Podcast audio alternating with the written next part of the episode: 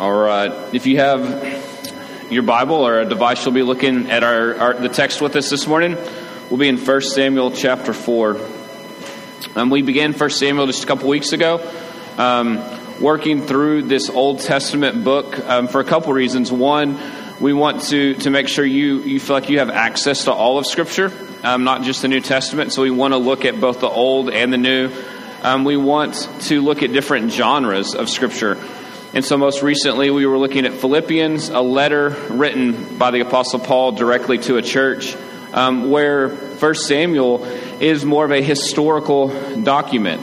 It is giving dates and times and places and, and showing um, the transition for the people of Israel from being ruled by judges um, to ultimately going to be ruled by a king. Um, but it's not just a dry history looking to just give some, some basic facts and names, but it's, it's a theological history that is revealing the, the nature and the character of God. It's, it's, it's a story that is being driven. And, and maybe a question that we haven't um, answered, or, or, or, maybe we've assumed, is so this, this is written almost 3,000 years ago. It's covering dates in the 11th and 10th century BC. Um, if you're a history person, this is like the early Iron Age period. Um, so maybe the question would be why why would this particular book of 1 Samuel why would it matter to us some 3000 years later? Right? Like why would the a history of the Hebrews, right? Israel, the nation of Israel, why does it matter to us? And and so listen, we it because it does, right? Israel was called um, as a nation by God. Um, he, he tells us in Scripture right? That I didn't pick you because you had the, the biggest army, because you were the mightiest or the strongest. It's actually because you were the fewest in number, right? He, he picked a humble people. He starts with Abraham, and he says, Abraham in Genesis 12, look, I'm going to build a nation from you. Like your descendants are going to be a nation, and through them, the world is going to be blessed, right? That we are recipients of that blessing because Jesus is going to come from the line of Israel, right? Like this is going to be his people that he is born into, right? When, when the God man puts on human flesh. And so we, we come and we care because of this unique relationship. And so he tells them, listen, our relationship, Israel and, and, and God, is going to reflect to the world God's character, his nature, his goodness. And their response to them, right, is going to show what it looks like to walk faithfully with God. And when this is done, then the nations are going to be drawn to Israel to say, We want to know this God. We want to give worship and praise because He is worthy of it. And so we have this unique tension, right? Because God is drawing people to Himself and He's using a, a, a fallible, sinful people. And so we see this, this tension of God's glory that wants to spread throughout the world, right? That people know Him, that they trust Him, that they worship Him, that they glorify Him. His glory is looking to fill the earth. And yet His holiness, right, his, is, is separate. And it's looking to pull away from that which is not holy. And we're not holy, right, apart from, from Christ. And so we see these two things, these twin truths of His glory looking to fill the earth and His holiness, right, which is not around sin. And they're, they're held in this beautiful checked tension that God is orchestrating and working in the world. And so he reveals his character and he makes a covenant with Abraham, right, in this day and age, right? when a covenant was made, the weaker party would walk through animals that had been sacrificed and split in half, saying, Listen, if you don't keep your end of the, the bargain of the covenant, the stronger will do this to the weaker. And yet it's God who passes through not, not saying that he is the weaker party, but saying you won't be able to keep the covenant I'm, keep, I'm, I'm creating. So I'm going to keep it. I'll keep my word, and I'm going to keep it on your behalf for your, for your good and for, for God's glory. And so then we, we, we fast forward to Exodus, right? And we see God's people um, enslaved by the nation of Egypt. And they're crying out, God, don't forget your covenant. Don't forget your people. And God intervenes and He steps into human history, right? And He rescues this people out and He takes them through the wilderness and He, he ends up in Mount Sinai. And all along the way, He's doing incredible feats of revealing, I'm with you and I'm for you, and I'm going to provide for you. I'm going to provide water in the desert. I'm going to provide protection from one of the world's great superpowers. I'm going to provide food that's just going to be there in the morning. I'm going to care for you. And he, he gets them to Mount Sinai and he right reminds them of the covenant that he has made and he, he gives them the, the Ten Commandments after he's rescued them. He's brought them into relationship and he says, So thus walk. And again, the point is, right, people are going to see my, my character and my nature, my mercy and my loving kindness, and they're going to be drawn to you because of me so that they can know me. Right? That this is this interaction between God and Israel. And so he tells them, I want you to have um, ceremonies and holidays and remembrances, right, where you remember my nature and my character where you remember specific things that I've done. And so it's why the Jews, right to this day, would celebrate the Passover, right? Because God rescued his people. And, and they, they eat the same meal and they, they repeat the same scripture and they're telling the same story, right? And, and it was meant to be like, listen, that was a vivid, terrifying, incredible night that was to be passed on from generation to generation to generation. But like most stories, family stories that were vivid for a generation or two, or maybe several, right? They begin to be presumed upon, they begin to be assumed, they, they begin to just kind of take on less and less significance and meaning if they're not being passed on well. If we begin to go through the motions. So we'll see in places like Isaiah and in Amos, God will begin to say things to his people, doing the worship, right, that, that he's called them to, but they're only going through the motions. They're presuming and they're assuming, and he'll say things like, Your worship stinks. I hate it. Right? You didn't do it. I mean, these strong words and strong language of like, listen, this wasn't about just going through the motions, right? And then, right, like I, am not Pavloving you, right, so that you go through the motions and I reward you with some, you know, with some reward. Um, and so I'll take care of you and I'll be your God and you'll be my people and it'll look like you love me. Say, no, I want you to know me, that I am enough, that I am gl- like glorious and sufficient. I'm all that you need. And so the Old Testament is this incredible roller coaster of watching the people of God love and worship and cherish Him and then forget Him. And then things get difficult. And they remember He's a rescuer. And they cry out to Him and He rescues them and redeems them and frees them. And they're elevated once again. And then they begin to think it was because of their might and their strength. And it all comes crashing down again. And it's just this up and down roller coaster of do we trust God or not? Are we going through the motions or not? And it can look a lot like our own spiritual lives. And so that brings us to first Samuel. and so we are in the time of the judges. Remember, the book of Judges ends with saying there was no king in these days, and people just did whatever they wanted. Right? It was a, a violent and, and ruthless time. There were still folks who were trusting and following and worshiping God appropriately, but as a nation, it was getting ugly. We see this in, in the first few chapters of 1 Samuel that Eli, the priest, and his sons are, are going through the motions of sacrifice, but they have created their own system where they profit. And that the people coming to worship are even like, hey, well, I think God asked us to do something slightly different than what you're, and, and they threaten them. They want to fight them. Right? And, and yet they've been set up as the, the priestly system. And so we have seen a, a prophecy against Eli, the priest and his family that, that God's like, listen, you haven't honored me and, and you're going to pay. So this, this brings us to this section, and we're going to pick up now in 1 Samuel chapter 4, verse 1. And as we, we just understand why we care about Israel, right? And, and what God is doing and the roller coaster that we're on. And that he's now raised up a prophet, really the first prophet since Moses in Samuel. So let's look at verse 1 of chapter 4. And the word of Samuel came to all of Israel. Now Israel went out to battle against the Philistines. They encamped at Ebenezer, and the Philistines encamped at Aphek. The Philistines drew up in line against Israel, and when the battle spread, Israel was defeated before the Philistines, who killed about 4,000 men on the field of battle.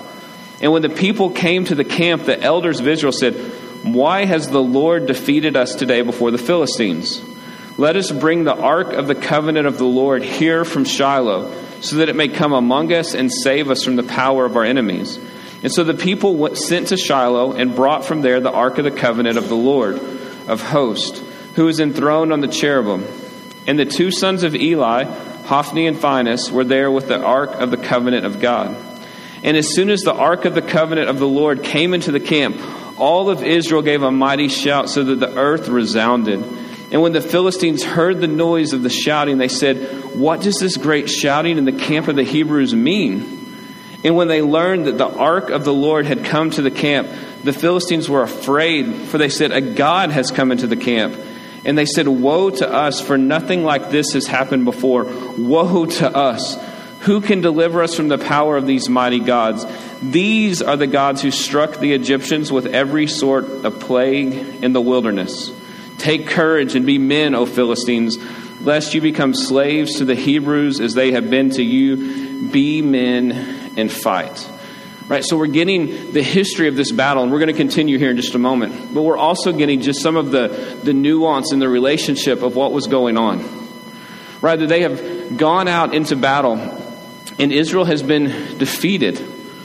And, and the elders, right, they don't say, I can't believe the Philistines they beat us. They're like, God has defeated us, right? Like their, their theology is still good in the fact that they know God has told us He's for us, that He's going to go before us, that He's going to fight our battles. If we have lost today, it's because God has done that. He has chosen, right, for that to happen.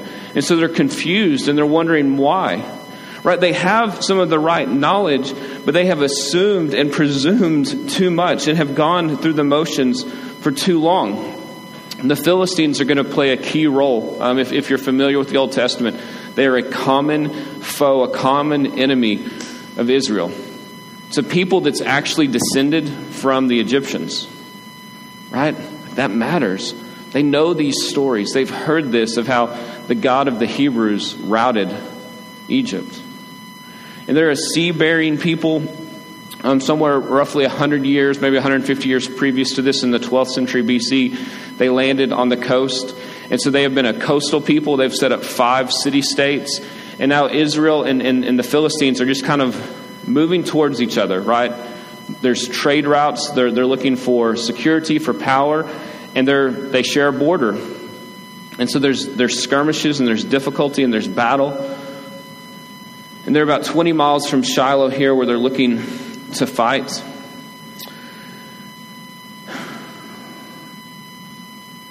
And the people, the elders say, Man, you know what we need? We got beat today. You know what we need? We need to go get the Ark of the Covenant. Right? So, the Ark of the Covenant, some of you um, are thinking of um, hit movies from the 80s, right? Indiana Jones, the Ark of the Covenant. Um, but the Ark of the Covenant was the, the presence of God amongst the people right? You can read about it in Exodus 25. It's one of those things that was created right after God has rescued them, after He's met them at Mount Sinai, and, and they've created this um, this crate that has poles that run through it because we don't touch it because it's it's the presence of God. and We don't touch it, and it's it's carried on poles. And in it, they placed um, manna, right? A remember of the provision of God, like that God has provided for us what we need. And then in it, they also have provided, they, they put the Ten Commandments in it, right? A reminder that God has made a covenant with us, that His law is the standard, right? That He has met with us, that we are His, and that He is ours. And on it, the, the lid, the cover of it was called the mercy seat. Right? And on the mercy seat was where God would sit, right? Like, and, and, and meet with the people, right? In this um, beautiful symbolic way, right? That that was, and so the, the Ark of the Covenant was in the, the tabernacle, which was a traveling worship area. And this was basically to be envisioned as like his footstool, right? Like it's a recreation almost of heaven. And they're trying to say, listen, God resides here. Now there's a separation, right? We can't go into it. It's the Holy of Holies. We can't go in, but God is with us and God is for us, right? And, but there's this separation. And so the ark was the covenant, it was provision, it was presence. Um, and honestly, the people of Israel began to view it as a cheat code, right? When the ark was brought forth, we win. Listen to a couple passages. The first is Numbers uh, chapter 10. This is uh, beginning in verse 33. So they set out from the mount of the Lord three days' journey, and the ark of the covenant of the Lord went before them three days' journey to seek out a resting place for them. The cloud of the Lord was over them by day, and whenever they set out from the camp, and whenever the ark set out, Moses would say, Arise, O Lord, and let your enemies be scattered, and let those who hate you flee before you. And when it rested, he said, Return, O Lord, to the ten thousands, thousands of Israel. Right? So, so Moses is saying, Listen, when it goes out, your enemies scatter. And when we're all together, Lord, you rest, you reside with us because you have chosen us as your people. Right? That There was this intimate relationship. And so if we look in Deuteronomy chapter 28, verse 25, we see this. Sorry, we're going to start with one of it. This is Leviticus. We're, we're going to come to Deuteronomy in just a second. So, Leviticus 26, verse 17.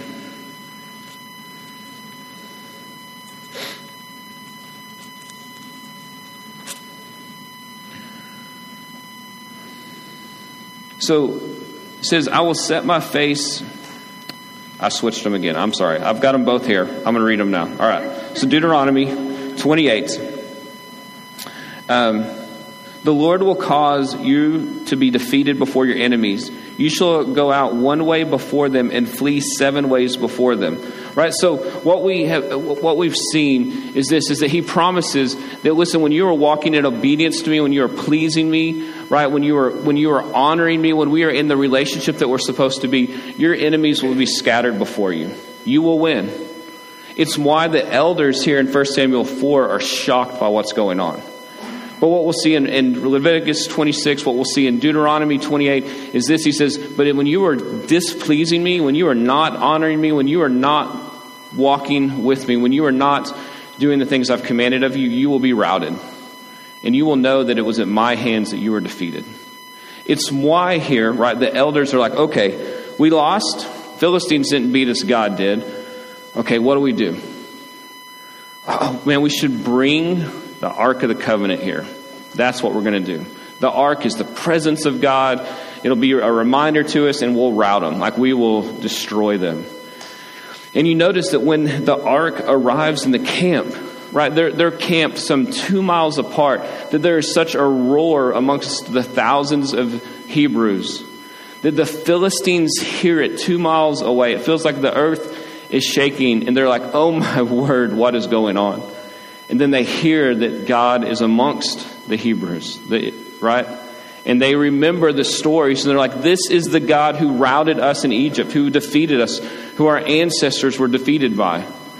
Right? And so they're like, Okay, guys, like, we know what happened. If we're going to win today, man, we got to go out there and do this. Or they will take us as slaves and they will rout us.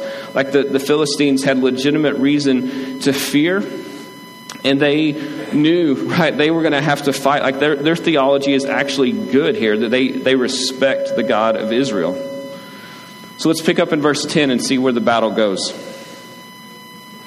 I'm going to read verse 9 as we set the tone. So take courage and be men o philistines lest you become slaves to the hebrews as they have been to you. Be men and fight. And so the philistines fought and israel was defeated super succinct and super discouraging, right? And they fled, every man to his home. And there was a very great slaughter, for 30,000 foot soldiers of Israel fell. And the ark of God was captured, and the two sons of Eli, Hophni and Phinehas, died. Like in two verses, just an utter list of loss. And a man of Benjamin ran from the battle line and came to Shiloh the same day with his clothes torn, with dirt on his head. And when he arrived, Eli was sitting on his seat by the road watching. For his heart trembled for the ark of God. And when the man came into the city and told the news, all the city cried out. And when Eli heard the sound of the outcry, he said, What is this uproar? The man hurried and came and told Eli. Now Eli was 98 years old, and his eyes were set so that he could not see. And the man said to Eli, I am he who has come from the battle. I fled from the battle today. And he said, How did it go, my son? And he who brought the news answered and said, Israel has fled before the Philistines. There's also been a great defeat among the people. Your two sons also, Hophni and Phinehas, are dead, and the ark of God has been captured. And as soon as he mentioned the ark of God, Eli fell over backwards from his seat by the side of the gate. His neck was broken, and he died. For the man was old and heavy. He had judged Israel for forty years. Now his daughter in law, the wife of Phinehas, was pregnant, about to give birth. And when she heard the news that the ark of God was captured and that her father in law and her husband were dead, she bowed and gave birth, for her pains came upon her. And about the time of her death, the women attending said to her, Do not be afraid, for you have borne a son. But she did not answer or pay attention. And she named the child Ichabod, saying, The glory has departed from Israel because the ark of God has been captured, and because of her father in law and her husband. And she said, The glory has departed for Israel, for the ark of God has been captured. What a horrific turn of events. Right? Like you're just listening to it, can't, can't get worse, right? And just, it's just bad news after bad news after bad news. Right? You just see utter devastation. You remember in chapter 2, because of the sin of Eli and his sons, a man of God shows up. And God says to Eli this in verse 30 I promise that your house and the house of your father should go in and out before me forever. But now the Lord declares, Far be it from me, for those who honor me I will honor, and those who despise me shall be lightly esteemed. Behold, the days are coming when I will cut off your strength and the strength of your father's house, so that there will not be an old man in it then in distress you will look with envious eye on all the prosperity that shall be bestowed on Israel, and there shall not be an old man in your house forever. The only one of you whom I shall not cut off from my altar shall be spared to weep his eyes out, to grieve his heart, and all the descendants of your house shall die by the sword of men. And this shall come upon you when your two sons, Hophni and Phinehas, shall be assigned to you. Both of them will die on the same day. If you look at Hannah's prayer in, in chapter 2, verse 3, she is talking about the character and the goodness of the Lord, and she says that God weighs the actions of others. Right? We see judgment coming forth here. We see judgment on Israel. We see judgment specifically on the house of Eli. The priestly line is being wiped out here in his family. told you that there's like some literary considerations here. The word glory means weight, right? It means substance. And Eli had exchanged the glory of God, right? The weight of God, the substance of God, the gravity of God for his own belly, right? As, as they are stealing meat from the sacrifices, right? They are getting fat. And so it's the weight of Eli in his old age as he falls, right? The force right, causes him to die right? That we're seeing you exchange the glory of God for your own glory, and in it, the weight of God killed you. Right? Like there's just this kind of literary um, beauty to this tragic story. What, what Samuel doesn't cover is, is that the Philistines kept coming, and they actually end up in Shiloh, which is 20 miles away, and they rout it, right? Where the where the, the worship center was. Listen to how the psalmist say this in Psalm 78, beginning in verse 56. Yet they tested and rebelled against the Most High God and did not keep his testimonies. They turned away and acted tre- treacherously like their fathers, and they twisted like a deceitful bow. For they provoked him to anger with their high places, which means places of worship. They moved him to jealousy with their idols. When God heard, he was full of wrath, and he utterly rejected Israel. He forsook his dwelling at Shiloh, the tent where he dwelt among mankind, and delivered his power to captivity, his glory to the hand of the foe. Listen, he's talking about the Ark of the Covenant, right? That it was delivered up into the hands of the enemy. He gave his people over to the sword. He vented his wrath on his heritage, his people. Fire devoured their young men, and their young women had no marriage song. The priests fell by the sword, right? Eli's sons, and their widows made no lamentation. His daughter in law was quiet. Then the Lord awoke us from sleep like a strong man shouting because of wine. Listen, like they get, they're destroyed here. We've got 34,000 people dead, um, plus some. We have Shiloh routed. The Philistines have the Ark of the Covenant. They have captured um, what, what Israel would say was their, their chief possession, the glory of God. And so I think there's an element here where we're just like, okay, what do we do with this? Like, uh, it, it feels ugly and painful and difficult. We're like, I'm glad I wasn't there. And so the, Eli's grandson is named Ichabod, and Ichabod means where's the glory? Where's the glory? Right? His, his daughter in law is asking the question, like she names him that, saying, because the glory has departed from Israel. Where's the glory? It's gone. But the question, church, that we need to ask this morning was whose glory was she talking about? Was she talking about God's glory or was she talking about Israel's glory? Because remember, at this point, they're not really honoring God. They're not really glorifying God as a nation. They are misusing, right? They are going through the motions of God. They're not, they're not handling it right. Listen, they have attempted to weaponize God by looking at the Ark of the Covenant as like the, the cheat code. They walk in and now we win right? Like you can't, listen, you can't use God. Right? They couldn't, and neither can we. You don't get to use God for your means. Right? This is this is the same idea of like walking around going, Hey, I carry God with me, and when I need him, I say, sick him, and I open the cage. What a what a despicable way to view the creator of the universe, the Holy One, our rescuer, right? All eternal. Like glorified, justified, holy, that they are looking at him. Maybe, maybe this would make sense. Think about being out to dinner. Think about the waiter. Um, Tim Chester talks about this, pastor in England. And he says the waiter isn't a part of your meal. The waiter is serving you your meal, and when you need them, like you call for them, right? Some people snap at them, right? Whistle at them. It's a little, little, little more rude, right? Um, but right, like they're not a part of your meal, but they, they act in your meal. So when you want your bill, they bring it. When you need more water, they bring it. When you spill something, they clean it up. Israel is acting like God is their waiter. He's not a part of the, the conversation. He's not a part of the meal. It's like, okay, God, we got some enemies over here. Take them out for us. And then they get routed. Because you don't get to weaponize God. You don't get to use God. And you don't get to misuse and go through the motions Church, here's the thing we see this today that people will misuse the name of Jesus for their agenda, for their purposes. Some people even use it almost like it's a spell. Like if I just say in the name of Jesus, I get what I want. That things are gone and right like that it's not Jesus I want, it's the power I want. And so the name of Jesus will accomplish what I want and need. We see this in salvation that sometimes people will look back at a moment where they're like, Well, I cried out Jesus, so he's mine. I, he saved me. I've got fire insurance. Heaven is mine. Well, you don't look like you walk with Jesus or you follow Jesus or you obey Jesus. Well, but I did this thing back then.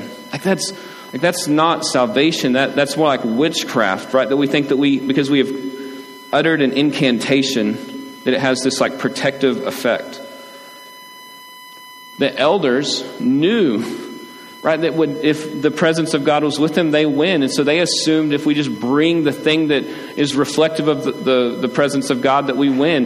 But their, their heart motivation didn't change, right? Their behavior changed, but not their heart motivation. Listen, where did this chapter start? It says Samuel, who had the word of God, was on stage. And they don't ask Samuel. They don't say, What does the Lord want? What does the Lord have to say to us? They assume in their misuse of God and the sacrificial system and the Ark of the Covenant that they can just go through the motions and God will win and they'll have the glory that they want. Listen, we too can presume upon the gospel. We can assume that our children or our grandchildren or our neighbors or other people who live in West Texas just know the gospel because the gospel seems to be relatively prevalent. And we're just like, yeah, yeah, you know it, right? Like Jesus, cross, he's good. But we're not we're not sharing the fact that we're a rescued people. That we were the enemies of God who he then rescued and has brought into the family as sons and daughters. That we've been freed from our sin. We've been freed from the power, right, against us. We've been freed from the, the, the, clutches of the evil one, and now we belong to him, and we want to honor and bring glory to him. And it's not about just knowing the right things and just going through the motions with some religious activity so that it looks like you do.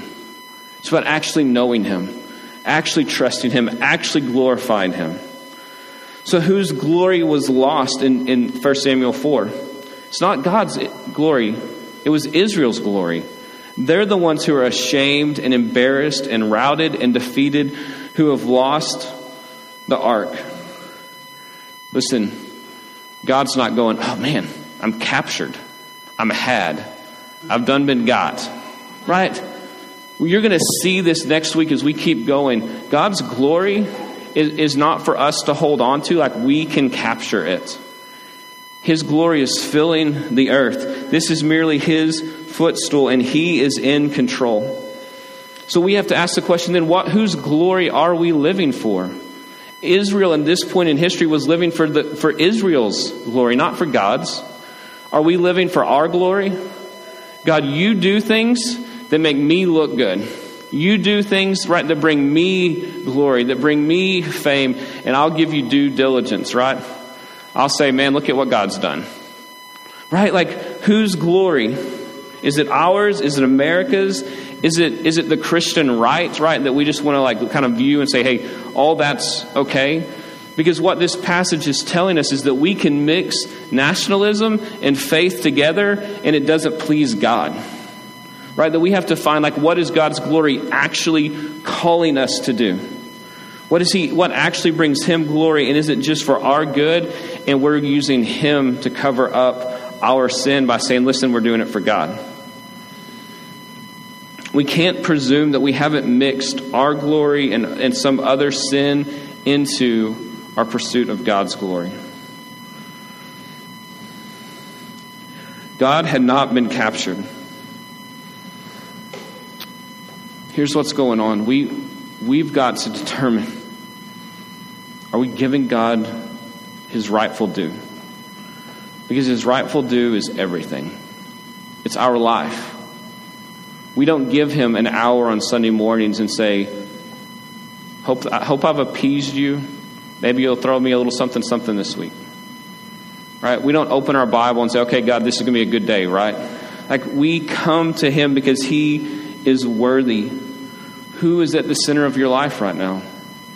Is it you or is it Him? Uh, that's the question here.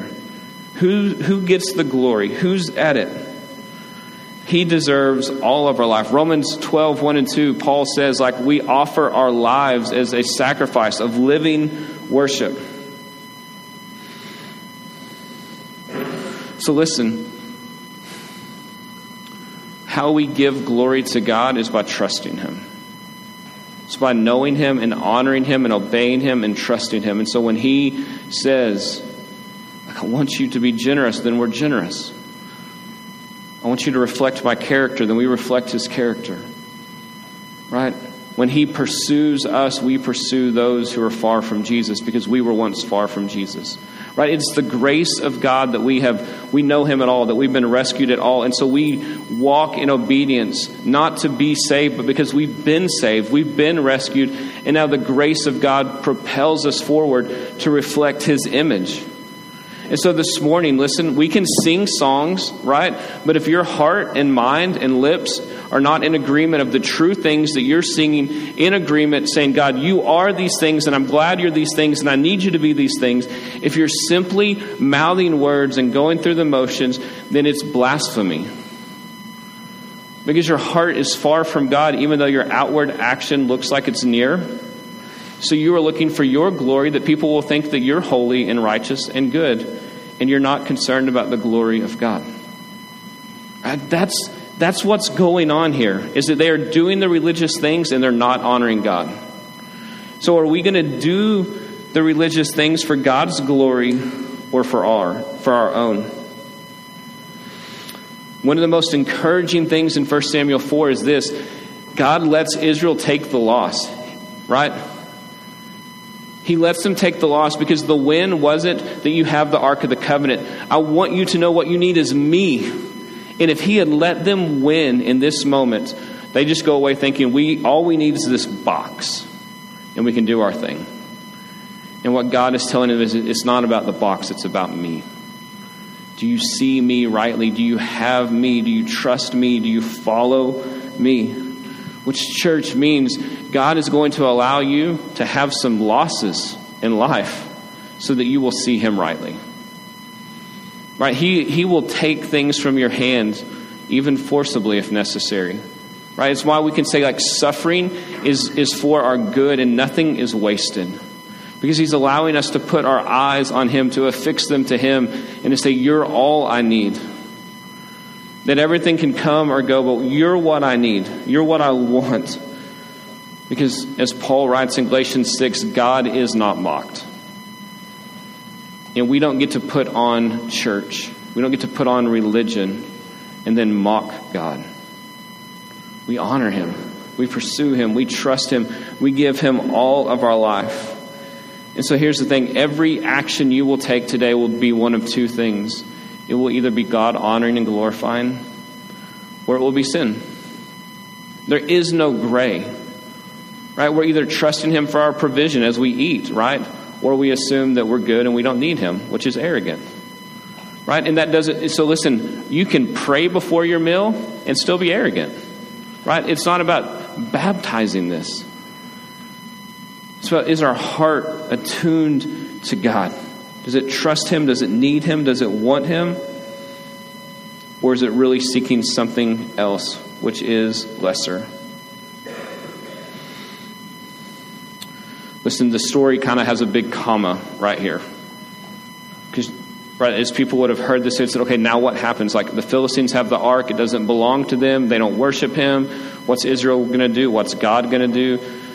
We'll pick that up next week. But the call for us this morning is this. Like, what do you need to repent repent of? Where have you done things for your glory or had the right answers or the right words, but really your heart was far from Him? Like, whose glory are you living for? And then would we give praise to the fact that the mercy seat, like Jesus has covered that for us? Right? Like, there's no tabernacle, there's no temple, there's no Ark of the Covenant now that we have to make sure we don't touch lest we die. Right? Like when the presence of God was near, but I was also removed from it, right? That's what Israel would have said. Like it's there, but I can't touch it. Instead, we have Jesus, y'all. Emmanuel. God with us. Like that He came in the flesh to know us, to, to rescue us, to call us. He's left us His Spirit within us. And it said, The door to the throne room of God is wide open. You have access because I have bought it and paid for it, and you're mine. You get to glorify God in your life, and you get to have the holiness and the perfection of Jesus cover you so that you can be before God. Right? We have much to celebrate in 1 Samuel 4, even as we are cautioned and challenged and warned. So I'm going to pray for us. Um, I'm to. I want this to, to, to, to sit on us a little bit. If you need to have someone to talk to, there'll be some folks in the back of the room. If the Spirit is working, it's fine. Like if you need to stand and sing with us, that's fine. If you need to sit, that's fine. Would we respond to how the Spirit is leading and guiding and directing us this morning? Let's pray.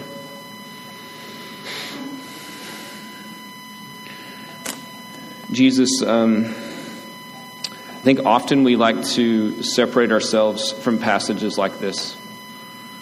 That we assume that was a different age, a different time, a different thing, and it's, it's far from us. And yet, what we know about you is that your character is good and that you are holy. And so sin is an offense and affront to you far more than we can ever imagine. And yet you have made a way. You have rescued us and you have shown us your glory through our rescue. God, for those of us who know you, would we celebrate that this morning? God, would we confess where we have taken it for granted, where we have presumed upon it, where we're simply religious but not God honoring? God, for those who don't know you, God, would you reveal that their religious leanings aren't sufficient, that what is sufficient is the life, the death, and the resurrection of Jesus? That that's what we need to make us right with you. That's what pleases you, is trusting that that has occurred. And so it can make us better husbands because we've received grace and thus we can show grace. It can make us better sons and daughters because we can be obedient to the authority that you've given us. It can make us more generous because you've been generous with us. It can Make us more loving on a greater pursuit because you have loved and pursued us first. So, Father, would we rightly reflect you, not just in the words that we sing, but in the lives that we live. In Jesus' name, amen.